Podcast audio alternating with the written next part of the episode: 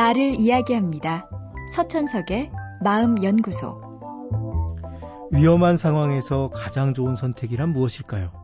가능한 모든 방법을 꺼내놓고 장점과 단점을 검토해서 제일 나은 방법을 찾는 것이 최선일까요? 게리 클라인이란 심리학자는 사람들이 중요한 결정을 어떻게 내리는지에 관심이 많았습니다. 그래서 소방관, 외과 의사, 공군 조종사들처럼 중요한 의사결정을 해야 하는 사람들을 직접 만나면서 연구를 했죠.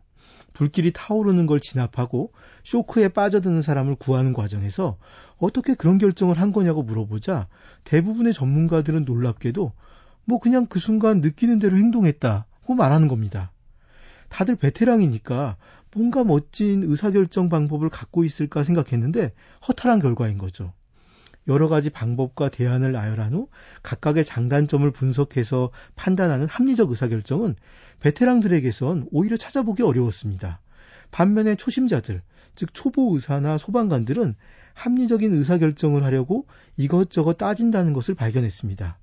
초보자들은 교과서에 나오듯 의사결정의 정석을 따르는데 고수들은 그냥 본능적으로 결정한다는 거죠. 상황이 급박할수록 빠른 결정이 필요합니다. 여러 가지 가능성을 나열하고 고민하기보다 처음 떠오른 생각에 집중하고 그로 인한 위험성이 있는지만 살펴본 다음에 위험성이 없다면 바로 시행하십시오. 물론 더 좋은 결정도 있을 겁니다. 하지만 시간이 그 어떤 것보다 소중합니다.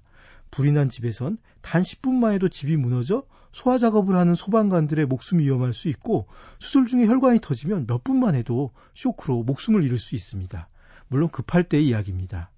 초보에서 고수로 가는 길에서 가장 중요한 건 경험입니다. 자기 내부에 경험이 충분히 쌓인 경우 종합적으로 상황이 눈에 들어오면서 상황에 맞는 답이 쉽게 떠오릅니다. 우리는 이것을 직관이라고 말합니다. 경험이 쌓여서 만들어낸 경험의 아들이 직관입니다. 직관은 별다른 근거가 없어 보이지만 수많은 경험을 내면에서 녹여 정수가 우러나온 것이기에 가치가 있습니다. 많은 분들이 결정을 해도 좋은 결정인지 걱정하느라 실천이 약해지는 경우가 많습니다. 하지만 일단 결정을 했다면 최선을 다하십시오. 그리고 일이 끝난 후에 다시 전체 과정을 살펴보세요. 어떤 결정이 더 나았을까 복귀해 보는 거죠. 그러면서 배우는 겁니다.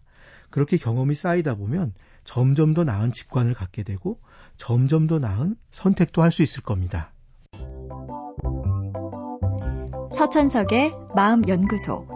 지금까지 정신건강의학과 전문의 서천석이었습니다.